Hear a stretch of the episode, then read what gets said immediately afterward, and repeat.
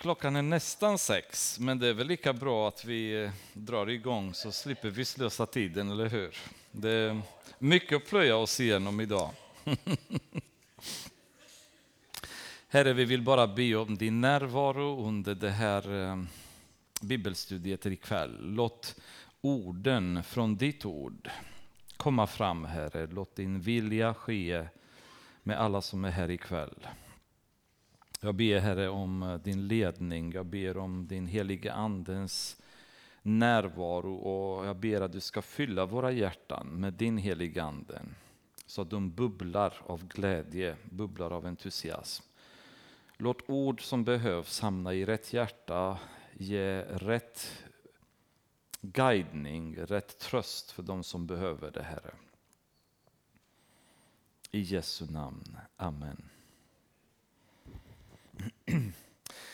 Eh, då fortsätter vi ikväll genom Efesierbrevet eh, från eh, femte kapitlet, vers 15 tänkte jag att vi skulle börja och troligen ta oss till vers 20. Än så länge är vi fortfarande i den delen av Efesierbrevet som handlar om eh, vår praktiska relation med Gud. Eh, om ni kommer ihåg i början så var det första, andra kapitlet, tredje kapitlet handlade om vår position i Herren, vilka vi var, vilka vi har blivit efter vi har blivit frälsta och ehm, var vi befinner oss nu. Sen i och med kapitel 4 så börjar Paulus betona vikten av att vi, börjar, vi måste leva ut vår tro. Vi måste ha en praktisk tro. Vi kan inte leva så som vi har levt tidigare, utan vi måste börja leva på ett annat sätt. Och vi är fortfarande i den, den delen av Efesierbrevet som handlar om vår praktiska tro ehm, och ehm, helt enkelt vår vandring med Gud. Från och med vers 21 sen, troligen nästa vecka, då kommer vi till relationerna med varandra. Hur vi ska bete oss gentemot varandra, man och fru, eh, föräldrar och barn, anställda och chefer eller slavar och, och eh, slavägare och så vidare. Så det blir en annan dimension vi kommer in i sen. Men vi kan eh, läsa från vers 15. Se alltså noga till hur ni lever att ni inte lever som ovisa människor utan som visa. Ta väl vara på varje tillfälle till dagarna är onda. Var därför inte oförståndiga utan förstå vad som är Herrens vilja. Berusa er inte med vin, sådant leder till ert liv i laster. Låt er istället uppfyllas av Anden, så att ni talar till varandra med salmer, hymner, och andliga sånger och sjunger och spelar för Herren i era hjärtan. Tacka alltid vår Gud och Fader för allt i vår Herre Jesu Kristi namn. Se alltså noga till hur ni lever, eh, skriver Paulus där. Jag skulle vilja stanna lite grann vid det här ordet noga. Eh, det är ett grekiskt ord som heter akribos och används bara nio gånger i Nya testamentet. Och ehm, för att kunna förstå lite bättre vad han menar med det så, så kan vi titta på bara tre av de andra tillfällena då det här ordet används. Och det är i Matteus 2.8 där det står Gå och sök noga efter barnet och när ni har funnit det underrätta mig så att även jag kan komma och tillbe det. Det är Herodes nämligen som pratar med de vise männen som letade efter Jesu barnet. Och då säger Herodes till dem, gå och leta noga efter dem. Gå och leta akribos efter barnet, eh, väldigt noggrant. Lukas 1.3 står det, sedan jag noga efterforskat allt från början har jag beslutat att i rätt ordning skriva ner det för dig, ädle Teofilus. Det är inledningen för Lukas evangeliet då, när han berättar att jag har undersökt detta noga, har efterforskat, jag har studerat detta noggrant. Akribos, samma ord där. Och i Apostlagärningarna 18 kapitlet, vers 25, så sägs det om Apollos att han hade fått undervisning om Herrens väg och talade brinnande i anden och undervisade noggrant om Jesus. Samma ord där dyker upp, undervisade noggrant. Och det här är ett ord som visar att eh, man måste vara noga helt enkelt. Det måste göras ordentligt, det måste ta tid och det måste leda till något vettigt då när man gör det. Och Paulus säger att man ska alltså se alltså noga till hur ni lever. Om man tänker eh, vår vandring med Gud. Eh, om ni tänker på ett djur, alltså en hjort, som kommer ut i skogen på kvällarna. Eh, om ni ser på hur de går, de tar ett steg, så stannar de, tittar runt, lyssnar, avvaktar, tar ett steg till, stannar, lyssnar, avvaktar för att höra, finns det någon fara? Är det okej okay för mig att fortsätta att gå? Den här försiktigheten i hur de rör sig, därför att de är fullt medvetna om att det finns så många faror runt omkring. Inget slarv får förekomma. Jag har upplevt en magisk stund i mitt liv när jag en gång satt i ett gömsle vid Hornborgasjön med kikaren och spanade som vanligt. Och plötsligt, plötsligt, alltså ni kan inte ens förstå känslan. Ur vassen så klyver med sån här, först ett ben som kommer ut, stannar. Sen kommer ett litet huvud ut ur vassen och jag blev helt förstenad. Det var en småfläckig sumphörna. Alltså chansen att man kan se en sump, sump, eh, småfläck i sumphörnan är i princip lika med noll om man inte är en oerhört ihärdig fågelskådare. Och där satt jag och såg den här försiktiga fågeln som aldrig i princip kommer ut ur vass och tät vegetation, för det är så extremt skygg, en så extremt skygg fågel, som plötsligt kommer ut, tittar lite och som bara boom, tillbaka in igen. En blixtsekund fick jag möjlighet att se det och det var första och enda gången i mitt liv då jag såg en småfläck i sumphörna. Det där är stort. Det är stort. Jag vill att ni ska förstå det. För det här är inte något att skratta åt. Det här är något som man bara... Så här ska ni reagera. Inte skratta liksom. Det är magiskt att kunna se en sån fågel. Eller om man har sett en vattenrall till exempel. Likaså, de kommer väldigt försiktigt ur vassen, tittar runt, ofta springer bara tillbaks i vassen. En annan kväll så sov jag i fågeltornet vid Hornborgasjön. sjön. Och sen framåt kvällen så tittade vi på livet kring sjön och det var ju hur mycket som helst. Det var konsert. Och samma känsla. Plötsligt ur vassen så kliver försiktigt en fågel som man brukar alltid höra men aldrig se. En rördrom. Och det var precis samma sak. Oh, exakt samma. Men varför, varför är detta så? Därför att det finns den här instinkten hos dem att farorna väntar på oss så fort vi börjar komma i rörelse. Då råkar vi ut för problem. Då möter vi en värld av konflikter och faror. Man kan säga att vår vandring vill Paulus att det ska vara precis som en soldat som korsar ett minfält. Vi ska inte bara springa över det minfältet, utan vi ska ta långsamma, försiktiga steg och analysera vartenda ställe där vi sätter foten. Därför att sätter vi det fel så kan det kosta oss livet. Och Paulus säger i princip, det är så er vandring behöver vara. Ni måste leva noga och vara försiktiga. Därför att runt omkring er väntar synd, väntar faror, väntar frestelser och det väntar, som i första Petrusbrevet, femte kapitlet, vers 8 säger, var på er vakt därför att er motståndare djävulen går omkring som ett rytande lejon och söker någon att sluka. Och vem kommer han sluka? Den som inte var på sin vakt. Om Och jag kommer gång på gång till detta, för det är ett, ett sånt ämne som, som på något sätt nästan växer i vikt i mitt hjärta. Det är de människor som har funnits här och som inte finns längre. Människor som en gång i tiden har blivit frälsta precis som vi alla andra har blivit. Som har haft glädjen, som har haft entusiasmen, som har velat känna Gud och kanske till och med gjort det. Men någon gång under deras liv så har de glömt att vandra noga, att leva noga med Herren och plötsligt så har de trampat på en mina. Och därifrån så har en kedja av problem utlösts, där synden har kommit in, där världen har börjat få greppet över och djävulen har börjat sluka dem.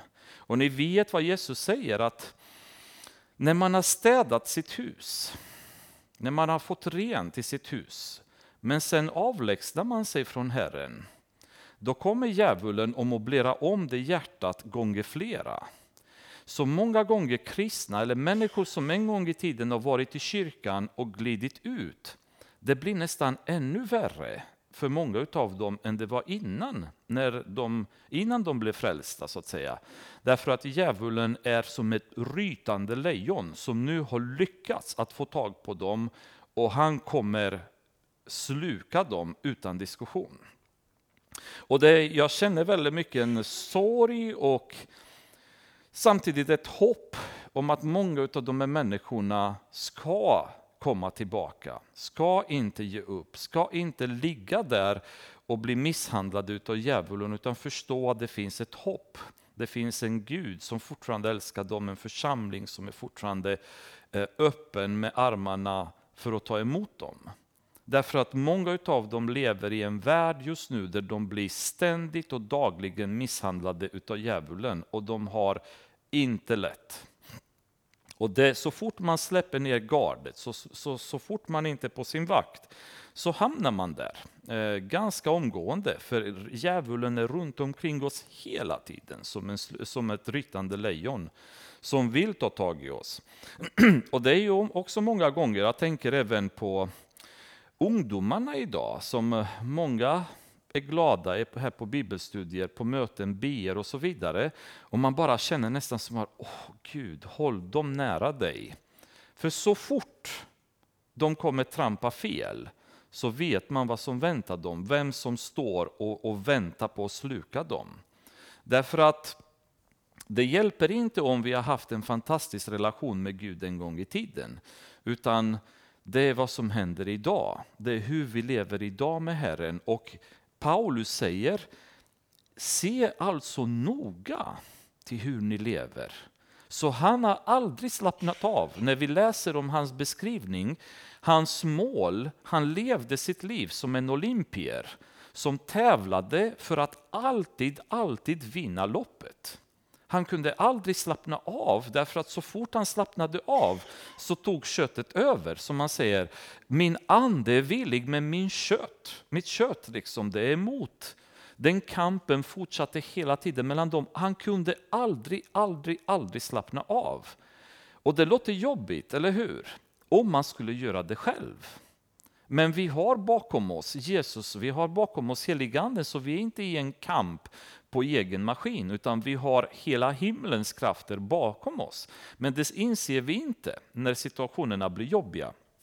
Och därför måste vi hitta hopp då. Därför att så fort ehm, så att säga, vi, vi slappnar av så blir det problem.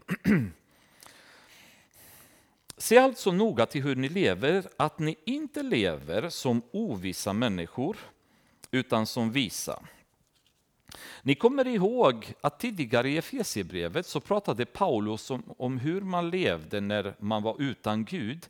Att man raglade omkring genom livet. Ni kommer ihåg det grekiska ordet som betyder att meandra sig genom livet. Precis som en å som meandrar sig genom landskapet. Det är så han sa vi levde när vi var ovissa. Som en, som en man som bara raglade, raglar genom livet utan mål, utan någon som helst tydligt eh, beslut om vart man vill, vad vill man göra med sitt liv. Och Paulus säger, det här är dårar som lever så här och ni ska inte leva som dem, ni ska leva som visa människor. Ni ska ha ett tydligt mål i livet. Ni ska inte ragla genom livet mållösa. Ehm, för det kommer man ingen vart med. Ta väl vara på varje tillfälle, till dagarna är onda. Och man kan säga att det här kan vara ett generellt råd då för oss alla, men jag tror det handlade lite grann om var Paulus befann sig också. Han var ju i fängelse i Rom just nu när han skrev Efesierbrevet. Han var fängslad på grund av sin tro, därför att under den här tiden så hade romerska riket inlett förföljelsen av kristna. Och Paulus inser att den, den lilla tiden som vi har, den tiden vi har kvar nu, ska vi ta vara på. Vi ska inte slösa bort våra dagar, vi ska inte slösa bort vår tid. Vi måste ta vara på den här tiden. Och Tittar vi på hur vi har det i Sverige idag, så trots våra klagomål och, och um, ojande ibland, så lever vi väldigt väl.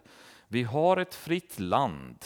Ehm, vi har ett, en möjlighet så att säga att samlas i församlingen, vi har möjlighet att predika evangeliet, eh, vi får lite små trakasserier hit och dit, men det är ju ingenting som bör stoppa oss eller vara ett stort problem, om vi nu vill känna Herren. Då.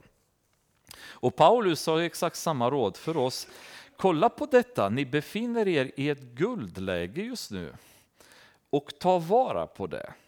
Ni har friheten, ni kan nyttja radio, ni kan nyttja internet, ni kan predika evangeliet i alla dess former och på alla möjliga sätt ta vara på den här tiden. Därför att dagarna är onda. Rätt vad det är så blir det en förändring. Rätt vad det är sitter vi där och har struntat i att läsa Bibeln och hamnar i ett fängelse där vi inte ens får en bibel att kunna läsa längre.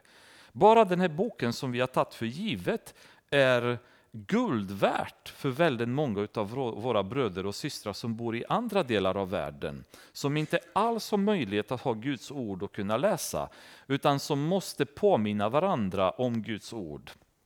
Tidigare i kinesiska förföljelsen och så vidare vet man hur viktiga biblarna var i Kina.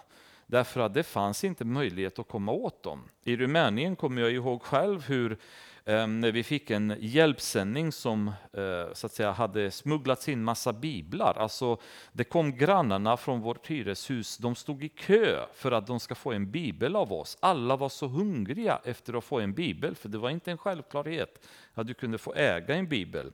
Och vi har det i våra händer, men vi tar det för givet och vi läser det inte, vi lägger inte tid på Guds ord. Paulus säger, ta vara på den här tiden Ta valvara på varje tillfälle till dagarna är onda. Var därför inte oförståndiga utan förstå vad som är Herrens vilja. Och Det här tycker jag är en väldigt enkel vers. Det är som att vi skulle nästan kunna läsa vidare, för det är självklart, eller hur? Men tänk lite grann på detta. Vad mycket det står här. Var inte oförståndiga utan förstå vad som är Herrens vilja. Alltså hur många av oss egentligen är noggranna med att förstå Herrens vilja för våra liv? Alla dessa kristna, till exempel i församlingar, som upplever ångest och utbrändhet och att de går in i väggen och så vidare. Jag undrar många gånger hur många av dem verkligen lever i Guds vilja. Om jag befinner mig i Guds vilja, om jag har den här, det här lugnet och säkerheten i mitt liv, att jag befinner mig i hans vilja, då vet jag att vare sig det stormar eller det är sol, vare sig det, det är krig, det, det, står i Bibeln om, om tusen faller på ena sidan, tiotusen på andra sidan, dig ska ingen röra. Därför att du är i Guds vilja. När jag inte vet att jag är Guds vilja och det faller tusen bredvid mig, då blir jag väldigt agiterad och stressad. Och dessutom om det är 10 000 på andra sidan, då får jag panik.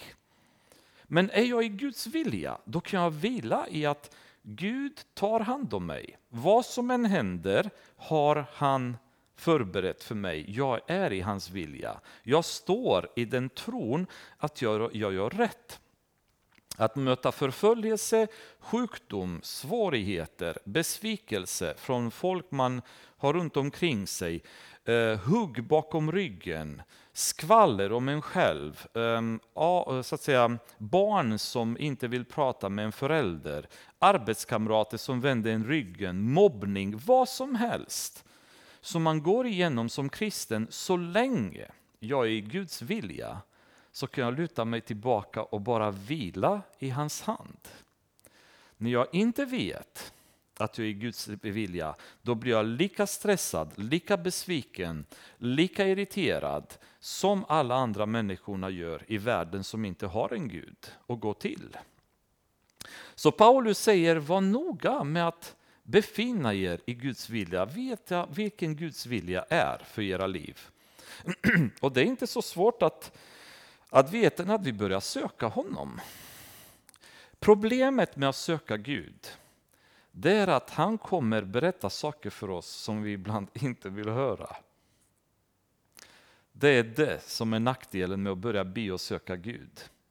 För när Gud kommer börja tala om för oss vad han vill att vi ska göra, då har vi ett val. Antingen lyder vi honom eller så vänder vi om honom ryggen. Antingen kör vi en jona och säger bara jag är inte intresserad, jag kör min, min egen race. Och så får vi möta konsekvenserna av det beteendet. Eller så gör vi som Jesaja, här är jag, sänd mig. Vad, vad priset än blir, vad det än betyder för mig som person, vilka offer jag behöver göra, det har ingen betydelse, bara Herre, jag får vara i din vilja. Om det drivet är ärligt, då har vi en möjlighet att hamna i Guds vilja. Men jag kan ju ärligt säga att det har varit tider i mitt liv där jag ungefär, alltså, Herre, må du ah, vilja ske, liksom ungefär snälla, det vill jag få vara vad som helst, bara inte det, det, det, det, det. För det, det har ingen lust med ungefär just nu. Och det, det är det som blir problemet. Vi måste komma till det förtroendet av att Herrens vilja är det viktigaste för oss, vad det än blir. Och ibland så blir det ju märkliga grejer Herren ber oss att göra. Ni kommer ihåg Hesekiel. Alltså jag tycker synd om honom när man läser vad Gud har bett honom att göra. När han vandrade bland det här fältet med ben och så vidare och han fick iklä sig konstiga kläder och bara känner, hade jag gjort det? Om Herren hade sagt till mig, gå och gör det. Då hade jag börjat ifrågasätta, ah, det kan inte vara varit Herren, Gud kan inte be mig göra sådana saker, det måste vara mina egna tankar och så vidare. När Herren säger till Abraham, du får ta din son Ta honom uppe på berget och offra honom åt mig. Hmm. Är jag lika pigg på att göra Herrens vilja då? Eller börjar jag ifrågasätta, mm, har jag verkligen hört rätt? Nej, det tror jag inte. Det där var inte Herren. Nej, vi, vi, vi skjuter bort det där. Vi, vi kör livet precis som det var innan. För det är så vi gör idag, eller hur? När Herren ber oss att göra saker som är obekväma, då börjar vi ifrågasätta, var det verkligen Herre jag hört? Eller var det bara mina egna tankar. Ja, jag kanske tänker lite extremt. Ja, det kan inte vara så. Ehm, men när övertygelsen är att det är Herren, då måste vi göra det. Och det är sättet som Paulus uppmanar oss att leva. Var beredda att ta det steget. Ta reda på vad Herrens vilja är i era liv. Eh, var inte som oförståndiga män. Oförståndiga är de som lever efter sin egna vilja, efter sina egna impulser, efter sina egna luster. Men ni kan ta reda på vad Herrens vilja är för er. Och vi kommer se senare varför. Berusa er inte med vin. Sådant lever till ett liv i laster. Låt er istället uppfyllas av anden. Och man skulle kunna säga, vad är Herrens vilja? Ja, men det har vi redan ett svar på den frågan då. Eh, berusa er inte med vin. Jag vet inte hur mycket tid vi ska spendera kring det här ikväll, för det är, inte, det är kanske inte det det handlar om i texten, men vi kan göra bara en liten, liten parentes. Varför ska man inte bli berusad av vin? Nu drack de vin på den tiden. Idag så dricks det allt möjligt från öl till whisky, till konjak, till likör, till um, vad som helst. Då. Um, Därför att förstås genom att bli berusad så tappar man kontrollen över, sitt, över sig själv. Man blir kontrollerad utav det man blir fylld av. Då. I det här fallet blir det alkohol. Och tittar vi på alkoholens effekter i samhället så är det förödande genom världens historia vad alkoholen har skapat i samhällena. Hur många mord, hur många äktenskap som har gått under, hur många barn som har levt i misär, hur många Eh, eh, brott har, har begåtts genom åren, hur många människor har blivit förstörda, hur många karriärer har slutat illa på grund av alkoholism och så vidare. Det går inte ens att beskriva effekterna för ett samhälle, vad, vad alkoholismen skapar i ett samhälle. I Sverige så har folk däremot blivit väldigt skickliga på att dölja sitt beroende av alkohol. I andra länder är det betydligt synligare. I Rumänien kan man se klockan 10 på morgonen folk ragla omkring på gatan redan fulla. Då. I Sverige kanske sköter man det lite snyggare. Men resultatet är ju detsamma. Det skapar förödelse i samhället. Men då kommer vi till den automatiska frågan, ja, ja, ja, det förstår vi, det begriper alla, att eh, det är inte bra att vara full, men jag dricker mig inte full. Jag tar bara en, eh, ett glas då och då, jättegott i maten, speciellt när man äter pasta, ett rött vin med lite italiensk pasta, det är perfekt. Vad är det för fel med det? Egentligen ska man vara krass så är det inget fel om man ska se utifrån Bibeln. Det står inget förbud i Bibeln att man inte får dricka vin till exempel. Däremot det står gång på gång att man, inte ska bli berusad. Men det finns ju den här eh, diskussionen som Paulus tar upp och säger allting som du gör ur övertygelse är inte synd. Men det som inte kommer ur övertygelse är synd. Ännu mer om din frihet i att göra någonting orsakar någon annan utav dina bröders fall, då ska du sluta göra det. Det är grunden. Paulus säger allt är mig tillåtet, men inte allt är nyttigt. Och Det är grundregeln som man lägger. Man kan säga att Bibeln är svartvitt på vissa områden, kristallklar. Det finns ingen diskussion. Andra områden är lite gråare. Och om de är gråare så är inte meningen att vi gör dem svartvita heller. Gud har lämnat de gråa med ett syfte. Därför att de gråa områdena kan tolkas olika beroende på situation. Beroende på mognad som jag har i min relation med Gud. Beroende på vilken kultur jag befinner mig i och så vidare. Så kan detta tolkas annorlunda. Så människorna genom åren har försökt att tolka de gråare delarna av Bibeln och göra dem till svartvita och det skapar ständigt krig och problem. Därför att vi ser så olika på de här bitarna utifrån var vi befinner oss i vår relation med Gud. Men däremot det som, som Paulus får fram det, det är en, en gyllene regel. Du kan göra det om du är övertygad att det är okej okay för dig. Du kan göra det så länge inte någon annan orsakas att falla i synd på grund av dig. Och vid andra flera tillfällen så pratas det om hur vi ska leva i de samhällen där vi befinner oss så att vi är ett bra vittnesmål till de som är runt omkring oss. Vilket är väldigt viktigt att vi som kristna har i vår åtanke.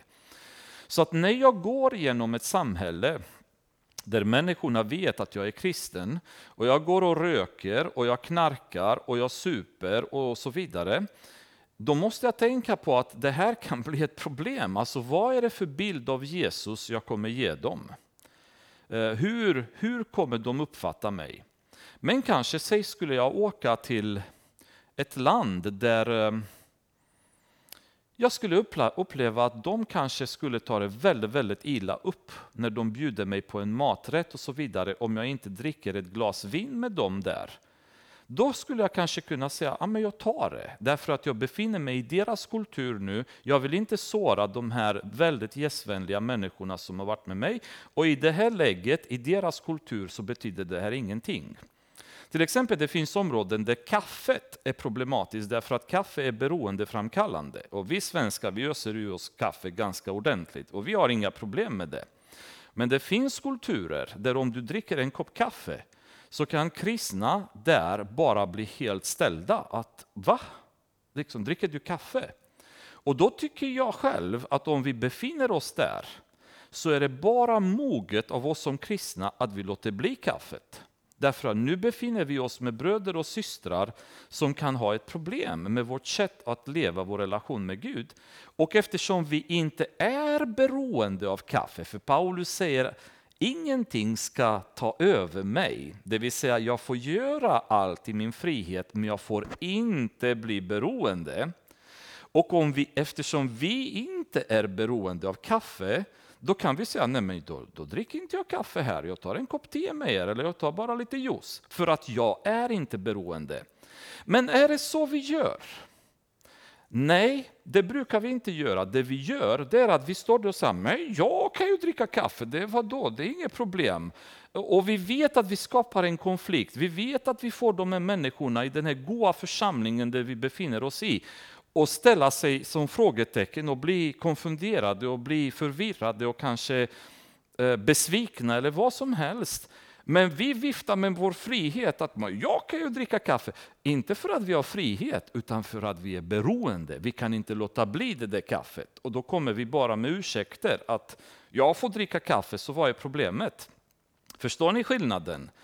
Jag kan dricka kaffe, men jag får inte bli beroende av kaffe. För jag kommer hamna i en situation där någon, annans människa, någon annan människa får problem med mitt kaffedrickande. Och då måste jag vara beredd att ge upp det utav ren kärlek för de andra människorna som jag är med i det här läget.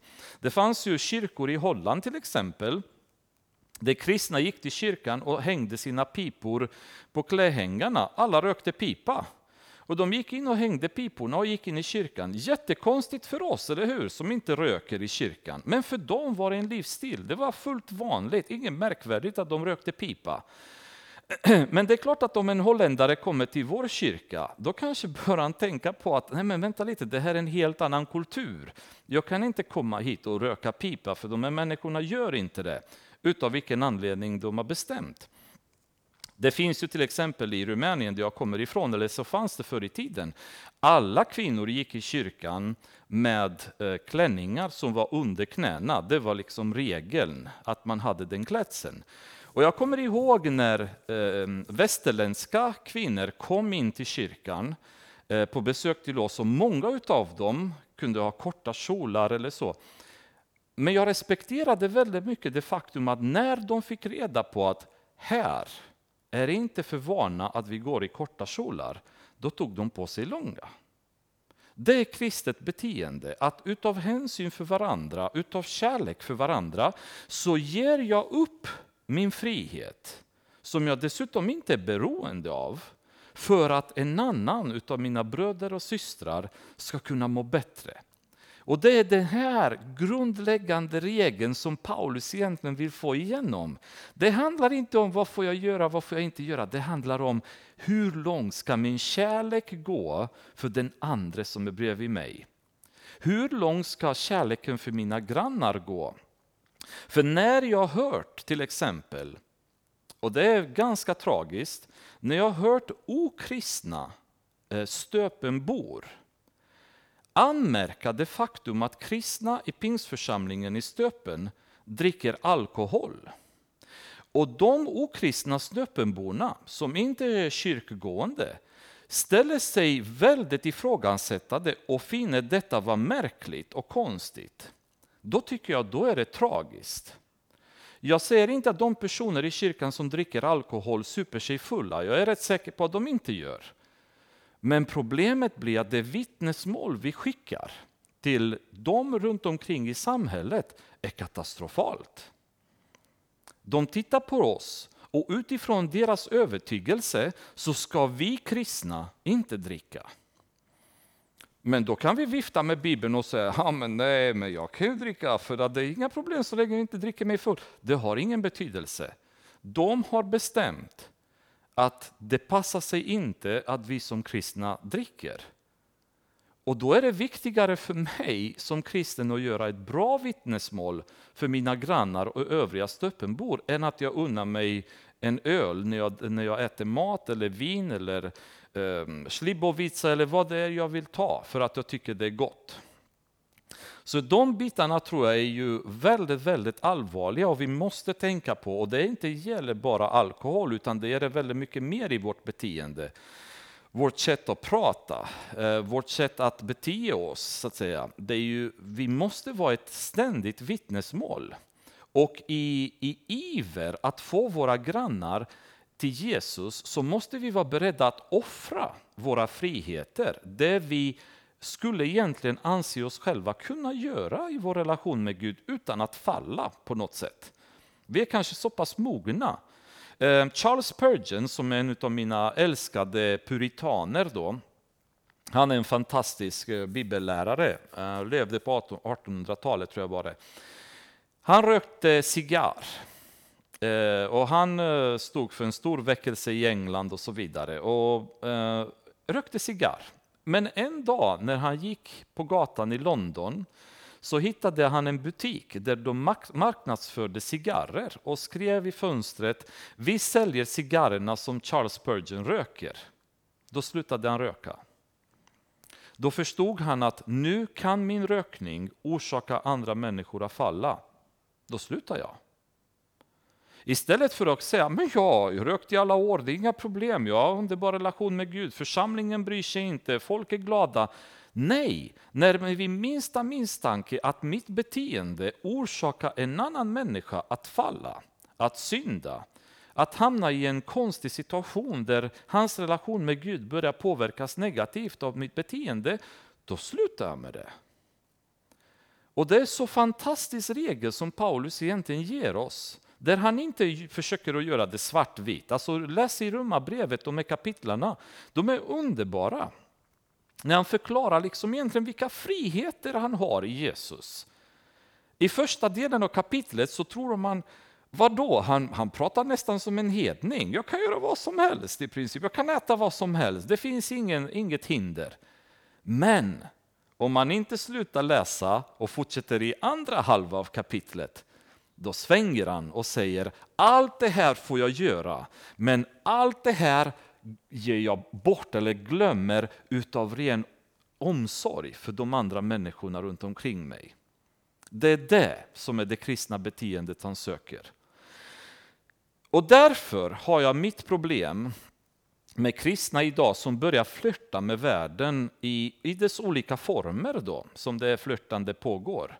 Eh, vare sig det, det är dricka till exempel, eller det är ju rökning, eller det är ju annat, så tycker jag att vi som kristna måste tänka på att vi lever inte för världen. Jag ska inte gå och försöka känna att ah, jag, kanske, jag kanske ska ta lite glas vin. Och min fråga är, varför ska jag ens börja? Vi har ju inte druckit vin sedan tidigare. Vi har inte druckit öl. Många, utav, många utav de som kanske gör det, kanske har vuxit upp i kyrkan sedan barn, i familjer där det inte druckits. Varför ska man ens vilja börja dricka? Varför skulle man vilja ens börja utsätta sig för faran av att dricka? När man vet vilken förödelse drickandet orsakar i samhället, så varför ska jag ens vilja chansa på att det händer inte mig? Och om det ändå inte händer mig, varför vill jag få församlingen och få problem. Och varför vill jag få mina grannar att höra att jag dricker eller vet att jag dricker och riskera att tappa sin, sin, så att säga, sin respekt för mig som kristen och en följare av Jesus? Um, så att jag tror att det är väldigt viktigt att vi har det här i åtanke, att vi har väldigt mycket frihet i vår relation med Gud, men vi, men vi frivilligt begränsa oss de friheterna utav ren omsorg för andra människor runt omkring oss. Och det är det är vad den moderna kristna människan är väldigt dålig på. Väldigt, väldigt dålig på. Utan vi vill trumpetera hela tiden att vi kan göra det här och det här är inget problem och du ska inte bry dig om vilka kläder jag har på mig när jag kommer till kyrkan. Och vad jag gör i mitt privata liv har inte med det att göra och så vidare. Indirekt det sättet vi tänker. Ibland uttrycker vi det till och med till varandra på det sättet. Men de flesta av oss tänker så i alla fall. Det ska de inte bry sig om. Jag får leva precis som jag vill för det är helt okej okay i min relation med Gud. Så den här ödmjukheten som Paulus hade, det vill säga jag är beredd att lägga ner allt som jag är Och med grekerna så är jag grek, med judarna är jag jude. Jag gör vad som helst för att få människor till Kristus. Hans mål är inte att, att leva i en parad i att provocerande demonstrera för människor vilka friheter han har fått i Jesus. Hans mål är att få människorna till Jesus. Och han är beredd att trycka ner sig själv i botten om det så krävs för att kunna få ännu fler till Jesus. Vilka offer som krävs av honom är han beredd att göra därför att han har ett enda mål. Ve mig om jag inte predikar evangeliet. Idag så står vi kristna och istället för att ha Instagram-bilder med eh, fina budskap om Jesus så kan vi ha Instagram-bilder med ett glas öl eller ett glas vin eller en fest som vi har varit på och så vidare. Eh, titta vilka friheter vi har i Jesus. Fruktansvärt, om jag får uttrycka det själv. Fruktansvärt att kristendomen har sjunkit till den här nivån i vår västerländska värld där vi eh, stoltserar i våra så kallade friheter istället för att ha Paulus tanken, vad kan jag göra för att få människorna till Jesus? Men det är kanske svårt att få människorna till Jesus därför att de flesta kristna som lever på det sättet är sällan själva ens i kyrkan längre. Så tanken att mer frihet eh, hjälper min andliga mognad är bara en bedräglig tanke. Och det är inte den här lev noga med Herren. Det här har man glömt bort och ersatt det med gör vad du vill i Herren. Och Paulus säger lev noga. Vartenda steg du tar, tänk noga. Vad innebär detta för dig?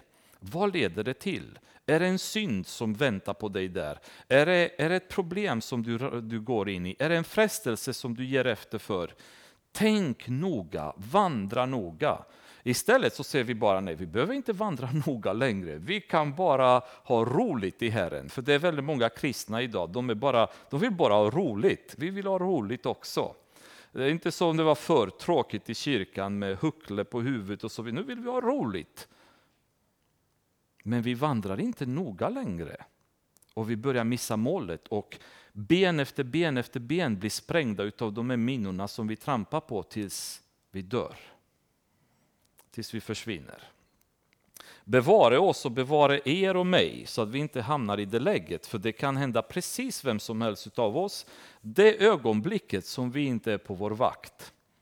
Då har vi fallit, garanterat, när vi inte är på vår vakt. Det har hänt mycket större gudsmän än vi är. Jag kommer ihåg en stor predikant i USA som för ett antal år sedan Alltså jag har lyssnat på väldigt många av hans predikningar, bibelstudier, läst hans böcker och så vidare och åker på en, eh, på gamla dagar dessutom, en eh, ganska så tragisk otrohetsaffär. Och man bara satt och tänkte, men hur är det ens möjligt? Alltså varför? Du är så gammal, du kan ändå inte ens göra något i den här åldern längre. Så var, varför ska du nu börja jaga kvinnor liksom helt? Och det fanns ingen logik i det. Inte ens själv kunde, han själv kunde förklara. Det var bara det att han hade släppt gardet. Och djävulen slog honom och slog honom hårt. Och, och det, var, det var en sån klassiskt exempel som att vad har du varför? Eh, jag vet inte. Vad har du tjänat ur det? Inget. Men nej, det fanns ingen logik. Enda sättet var att han hade släppt gardet och åkt på en riktig, riktig smäll. Och som tur är så var det ju en annan pastor som verkligen hade den andliga förmågan att se igenom detta. Därför att vi kommer senare till Efesierbrevet, det är inte mot kött och blod vi kämpar utan det är mot andemakter. Så han förstod detta och verkligen gick till honom, de hade en ordentlig diskussion, han ångrade sina synder. Hans fru valde att fortsätta med honom och hon hade styrkan också att förstå att det har hänt, jag ska inte ge upp. Och idag är han en underbar broder igen som är ju fullt aktiv och förlåten och upprättad då i sin församling. Men det, det, under en period så var den församlingen väldigt hårt ansatt därför att huvudet i församlingen hade fallit och det var vad djävulen var ute efter. Och han kommer göra exakt samma sak hos oss. Jag kan säga att han kommer anfalla precis vem som helst. Ingen är skonad. Alla är potentiella måltavlor och alla kan bli skjutna av hans pilar om vi släpper ner skölden. Den måste vi ha uppe. Berusa er inte med vin, sådant leder till ett liv i laster. Låt er istället uppfyllas av den heliga Ande. Det är det jag tycker är så härligt med Bibeln. Många säger att Bibeln är bara eh, en bok av gör inte så, du får inte göra det, du får inte... Nej, det ges, det ges alltid ett alternativ. Berusa er inte med vin, utan fyll er med heliganden. Alltså om du vill vara berusad av något, då får du vara med helig ande. Vill du bli fylld och kontrollerad av något? Vill du släppa dina hämningar?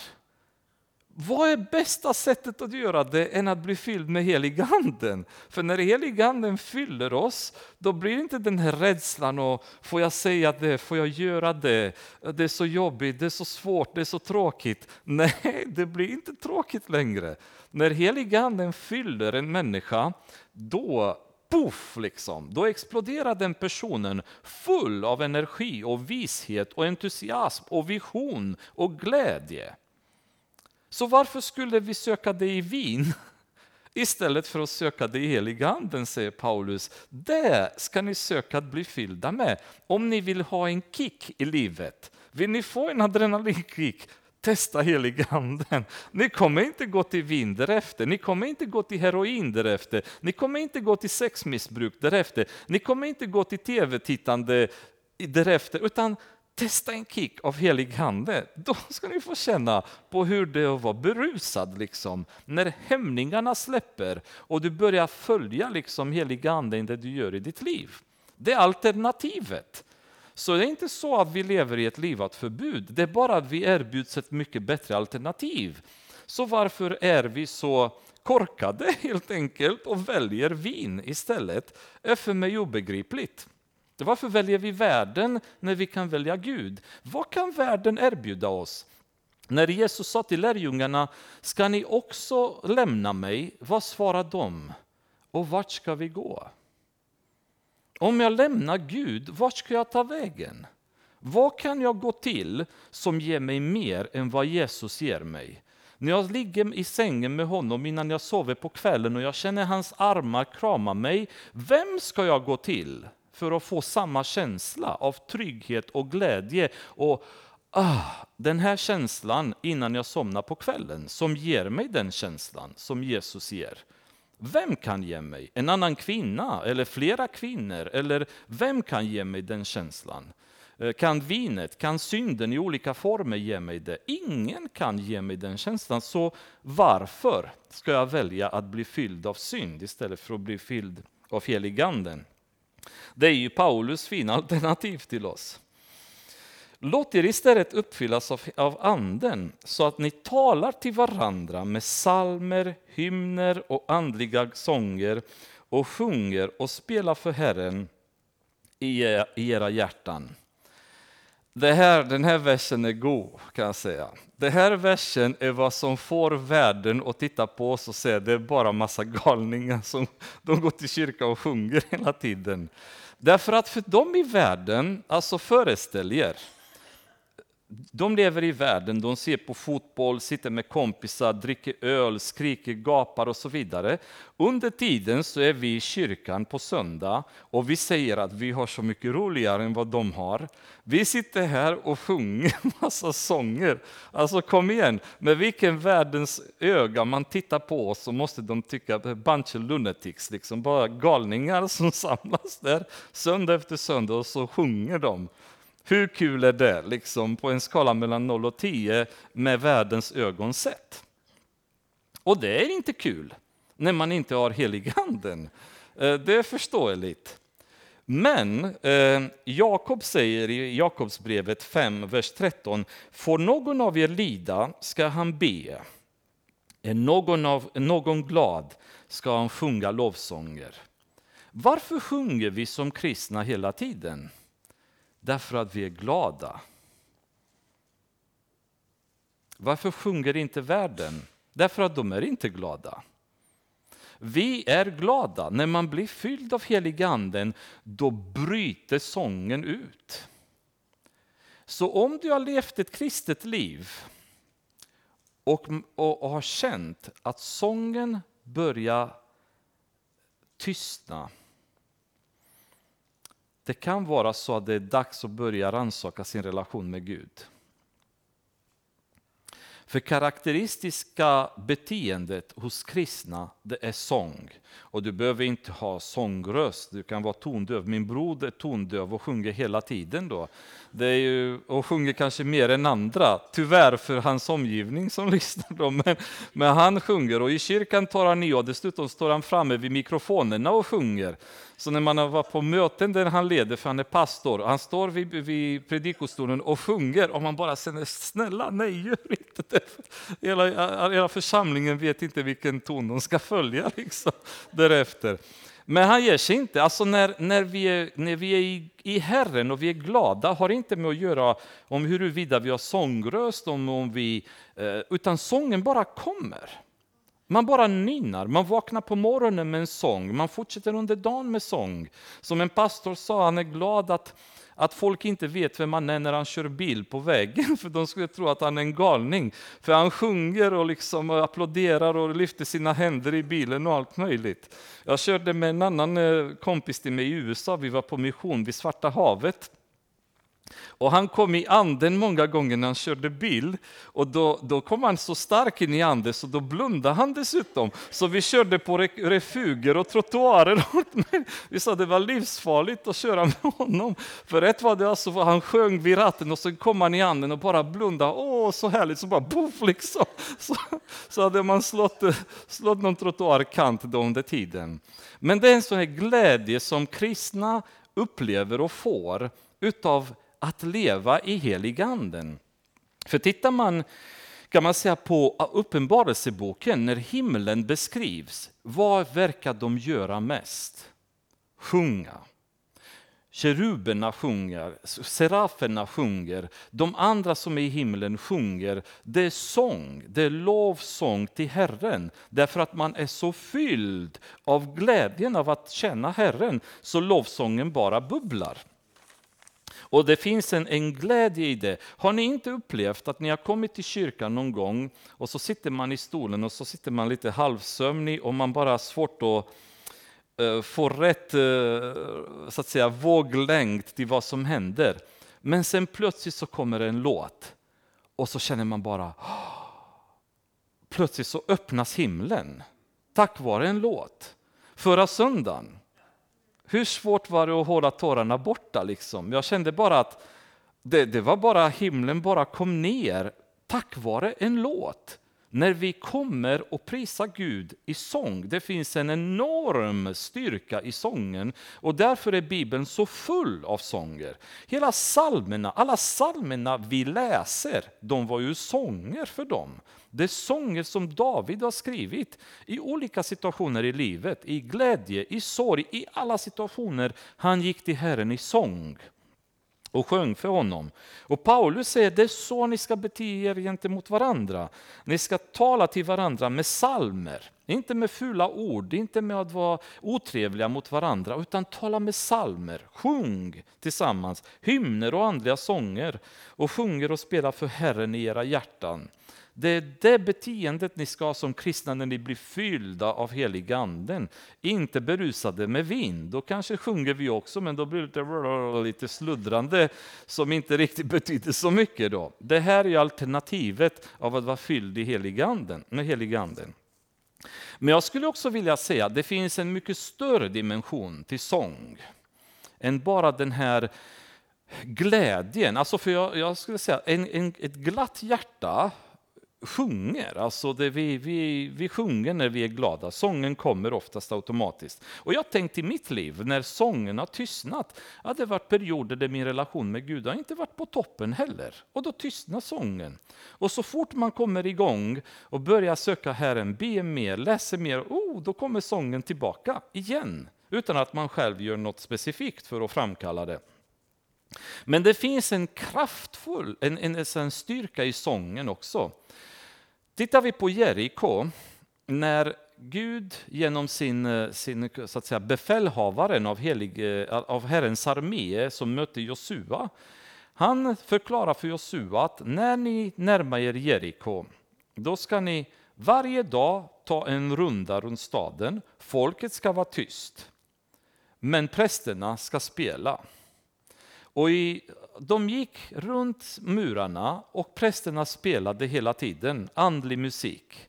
Första dagen, andra dagen, tredje dagen, fjärde dagen, femte dagen, sjätte dagen, sjunde dagen så går de sju runder runt staden med prästerna sjungande och på slutet när sjunde rundan är avklarat och folkets jubel reser sig så rasar murarna. Och jag har tänkt många gånger, men varför, varför inte bara göra mirakeln direkt? Slippa hela cirkusen med varje dag gå omkring i onödan. Murarna kan lika gärna gå ner första dagen. Men det finns en glädje och en styrka och det finns en tröst i Herrens hjärta när hans folk prisar honom. Det utlöser makter och mirakel som kommer igång och verkar. Och jag är helt övertygad av det. Att i att prisa Gud tillsammans så utlöser vi himlakrafter som vi inte kan inse vad som händer i den andliga världen om vi skulle det. Hur hans änglar samlades kanske i sju dagar och änglarméerna bara kom och kom och kom och kom runt Jerikos murar tills sjunde dagen när de tog tag i murarna och rev sönder dem. Det kanske var så att den, den eh, onda armén eller de onda änglarna var där också och gjorde motstånd och sången framkallade ännu mer änglar från Guds sida som är där och hjälper till. Vi vet från Daniel bland annat att bönen har betydelse. Att söka Gud, det händer grejer i den andliga världen när vi kommer och söker Herren. Så därför tror jag att sången kan ha mäktiga krafter vid vissa tillfällen och utlösa eh, så att säga Guds Guds makt. Vi kan läsa en annan, kanske mindre känt eh, tillfälle då, och det är Andra krönikeboken. Kan vi ta 20 kapitlet?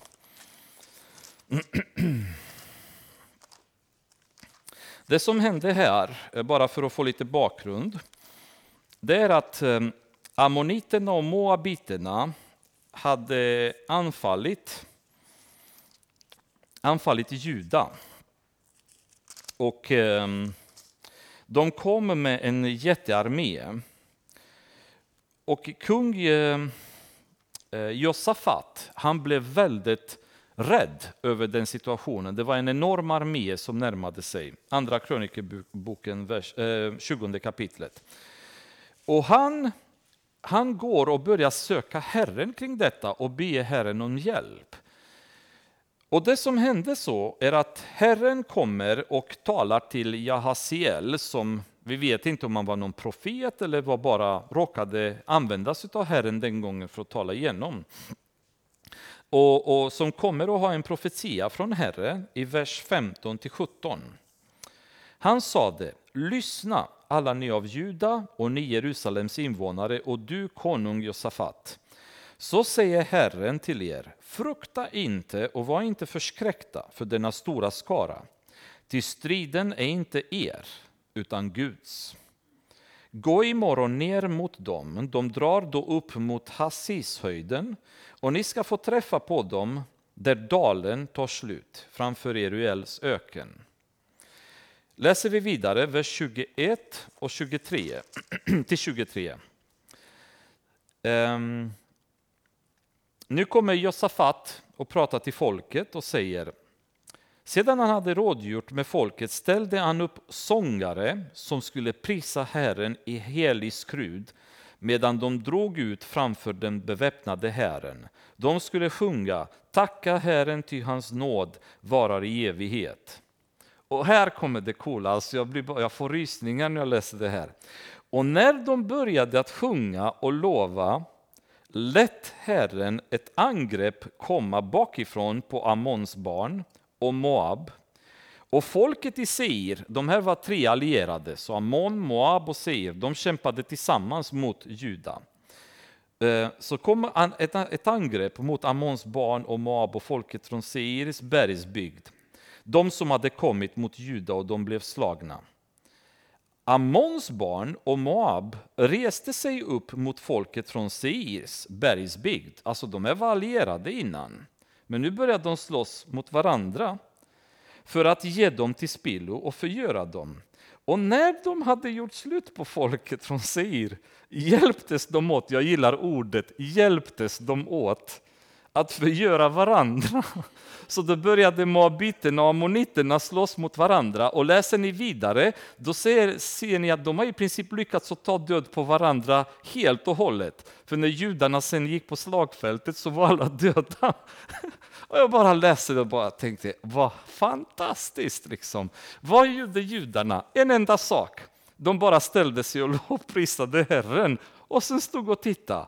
Och så började de slåss mot varandra och de tog bara popcornen och tittade på. Liksom. Vad roligt, liksom. vi väntar tills de slåss färdigt. Sen går vi och plundrar, vilket de gjorde. De väntade tills de hade tagit död på varandra, sen gick Juda och tog all plundring från dem och tackade så mycket för sig och gick därifrån.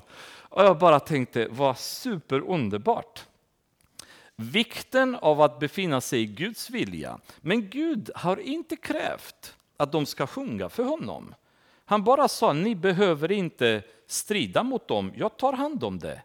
Men deras reaktion är bara lovsång till Herren. Och så fort lovsången börjar så blir kaos i, i motståndararmén, kaoset sätter igång. Väldigt fascinerande att se vad egentligen lovsångens effekt kan vara i vissa situationer. Däremot så tror jag inte att lovsången kan vara ett manipulationsverktyg. Vi sjunger inte till Herren för att vi vill att han ska göra saker för oss, utan vi sjunger till honom därför att vi älskar honom. Vi ärar honom, vi är överväldigade av hans majestät. Det är det vi sjunger och prisar. Jag tror lovsången kommer bli värdelös om vi ser lovsången som en slags smörjmedel för att Herren ska lösa problem i våra liv. Utan vårt fokus ska vara på att prisa honom därför att han är den han är. Ehm, Salmisten säger i psalm 95, kan vi läsa, en ganska så bra definition egentligen för varför vi ska, vi ska lovsjunga eh, Herren. Vi kan läsa från vers 1 till vers 7. Då säger, ehm, säger David så här. Kom och låt oss höja glädjerop till Herren, jubel till vår frälsningsklippa. Låt oss träda fram inför hans ansikte med tacksägelse, höja jubel till honom med lovsång. Ty Herren är en stor Gud, en stor konung över alla gudar. Han har jordens djup i sin hand och bergens höjder är hans. Hans är havet, ty han har gjort det, och det torra har hans händer format. Kom, låt oss falla ner och tillbe. Låt oss böja knä för Herren, vår skapare, ty han är vår Gud. Det är därför vi ska prisa honom, därför att han är den han är. Och det är därför vi prisar honom. Så jag tror att ibland, för vi blir alltid luriga som kristna, liksom. vi tror att till slut så, så kan vi smörja Gud, även med våra böner ibland gör vi så och så vidare. Det funkar inte, Gud vet vårt hjärta. Så vårt mål ska vara mer, bara fokusera på honom så fokuserar han på oss då. Tacka alltid vår Gud och Fader för allt i vår Herre Jesu Kristi namn en underbar avslutning på det här. Tacka alltid. Även när ni inte ser anledning att göra det. Jobb säger i första kapitlet, vers 21, naken kom jag ur min moders liv och naken ska jag vända tillbaka dit. Herren har, tag, Herren har gett, Herren har tagit, må hans namn vara prisad. Detta efter alla hans barn har dött. Detta efter all, han, all hans boskap har dött. Så ställer sig Jobb och säger ungefär, jag vet inte varför det här har hänt. Men Gud ger, Gud tar och jag bara prisar hans namn. Det enda jag gör, alltid. Ibland förstår jag, ibland förstår jag inte vad som händer, men jag prisar hans namn. Det är svårt att penetrera Guds vilja, för han vill inte att vi ska veta allt från början. Han vill, han vill att vi ska lita på honom.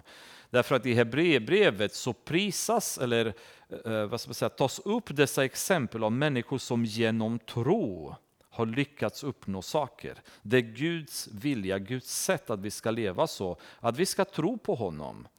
Eh, när jag ibland kommer till Elise och så har jag något gott att ta med mig till henne då.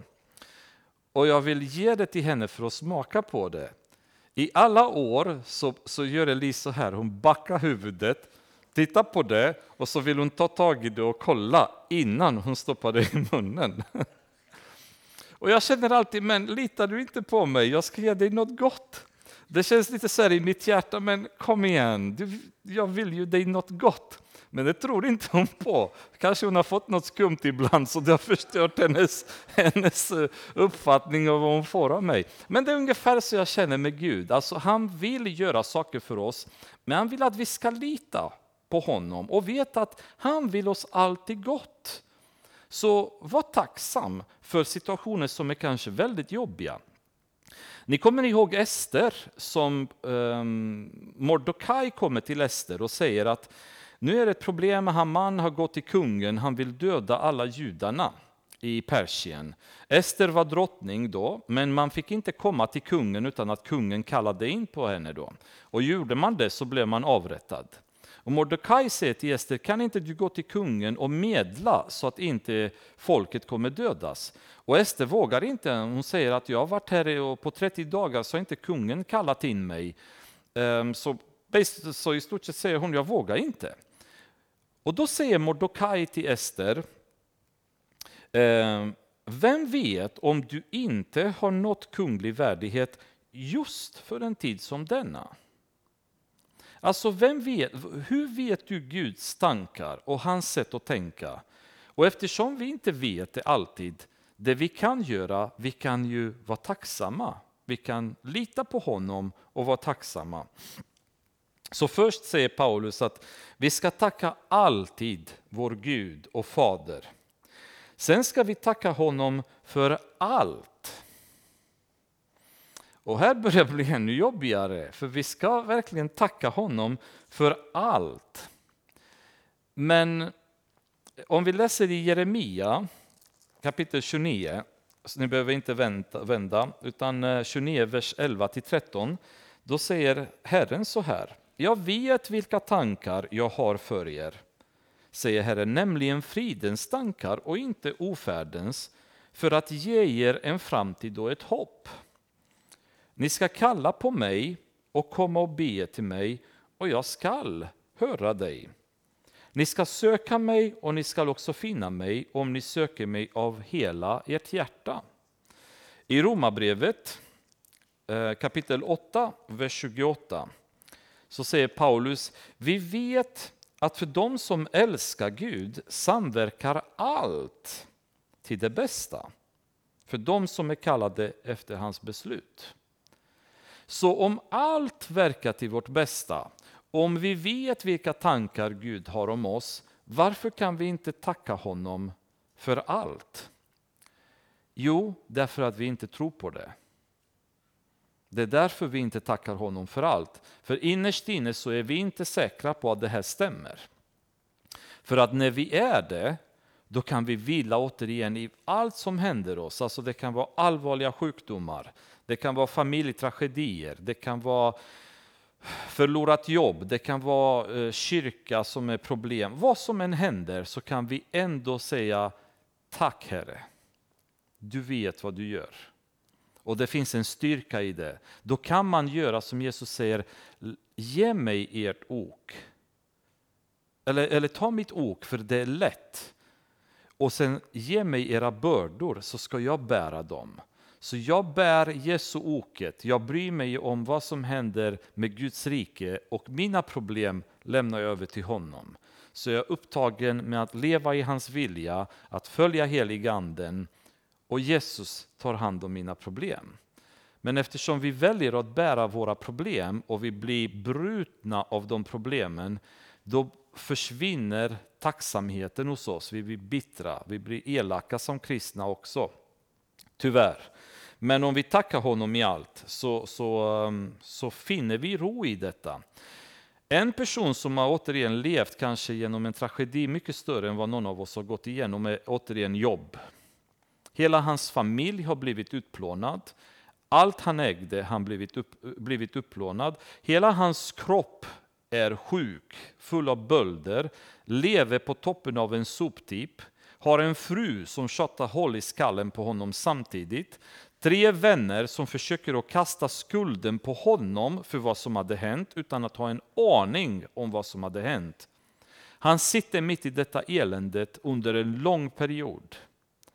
Och när han kommer ut ur den här långa perioden, då säger han om till Herren, förut hade jag hört talas om dig, men nu har jag sett dig med mina egna ögon. Förstå vilken reningsprocess Gud har varit tvungen att ta honom igenom som redan betraktades som en rättfärdig man. Och ändå så säger han bara, nu förstår jag vad det handlar om. Nu förstår jag. Under hela den här perioden har han vägrat förbanna Gud. Han har varit trogen och stått fast, han har ifrågasatt. Och nyckelordet i hela jobbboken är varför. Därför att det upprepas så många gånger. Varför, varför, varför? Men till slut så säger han, nu fattar jag. Och därför vi som kristna behöver inte gå igenom den här ångesten och undra varför, utan vi vet därför. Herren har koll. Jag, jag låter mitt liv vara i hans händer, så styr han det precis som han vill. Och till slut så säger han, Tack alltid vår Herre Gud och Fader för allt, i vår Herre Jesu Kristi namn. Ingenting i kristna tro har något som helst värde utan Herren Jesus Kristus. Utan han är vi ingenting. Jag är vägen, sanningen och livet. Ingen kan komma till Fadern än genom mig. Vad som än ni än ber er fader att göra kommer han att göra om ni ber i mitt namn. Det vi glömmer bort som kristna är att vi har ingen rätt som människor att ha tillgång till Gud. Vi får inte komma till Gud. Vi får inte ens prata till Gud. Gud behöver inte bry sig om oss någonting. Men vi har rätt att komma till, till Gud genom vår Herre Jesus Kristus. Genom honom så kan vi komma till Fadern och presentera våra problem. Att komma till Fadern och inte ge vår Herre Jesus Kristus respekt och komma genom honom till Fadern är inte något som är acceptabelt, inte ens idag. Utan för att komma till Fadern, glöm inte att komma genom Herren Jesus Kristus. Ber ni någonting, be i Jesus Kristus namn. För att vår bön ska vara lyssnad.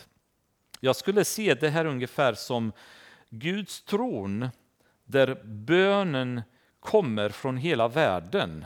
Men de går inte igenom tills högtalaren talar ut dem genom Jesu Kristi namn då kommer bönerna fram till Fadern och bönerna blir besvarade. Jag tror Guds öron är döva för böner som inte kommer i Jesus Kristi, Kristus namn. Vi måste gå genom Jesus till Fadern för det enda som kan medla mellan oss och Gud, det är Jesus. Hela hans offer har som syfte att rädda våra synder och bli den överste prästen som medlar för oss till Fadern. Och ibland så kanske blir vi respektlösa i vårt sätt att be. Men vi måste ha det som vana. Vad vi än ber, vad vi än gör så ska det vara i Jesu Kristi namn. Tittar vi i Nya Testamentet, jag vet inte hur många gånger det här uttrycket kommer fram.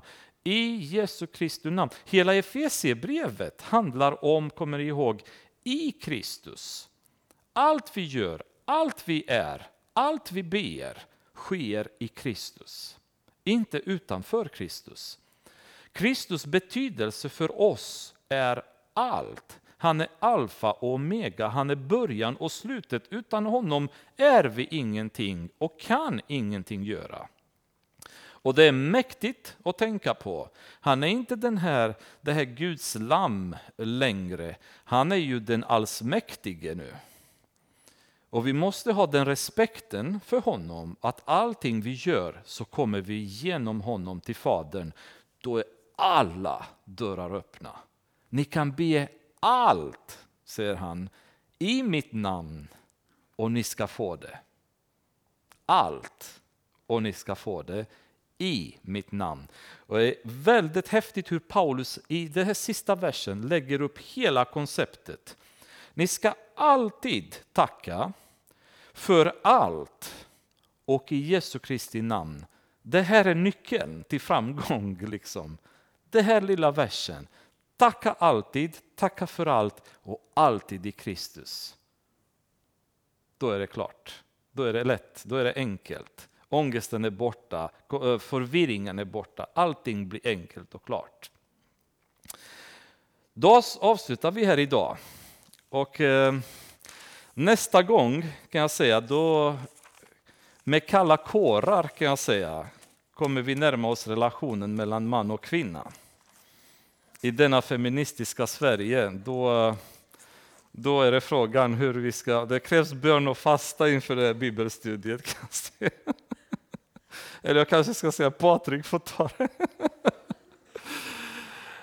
Herre, vi tackar dig för en underbar stund med dig i din närvaro, Herre Jesus. Tack för den här tiden som vi får ha tillsammans.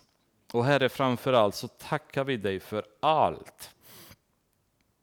Tack vare ditt offer Jesus så kan vi stå här i ditt namn, samlade i ditt namn, Herre.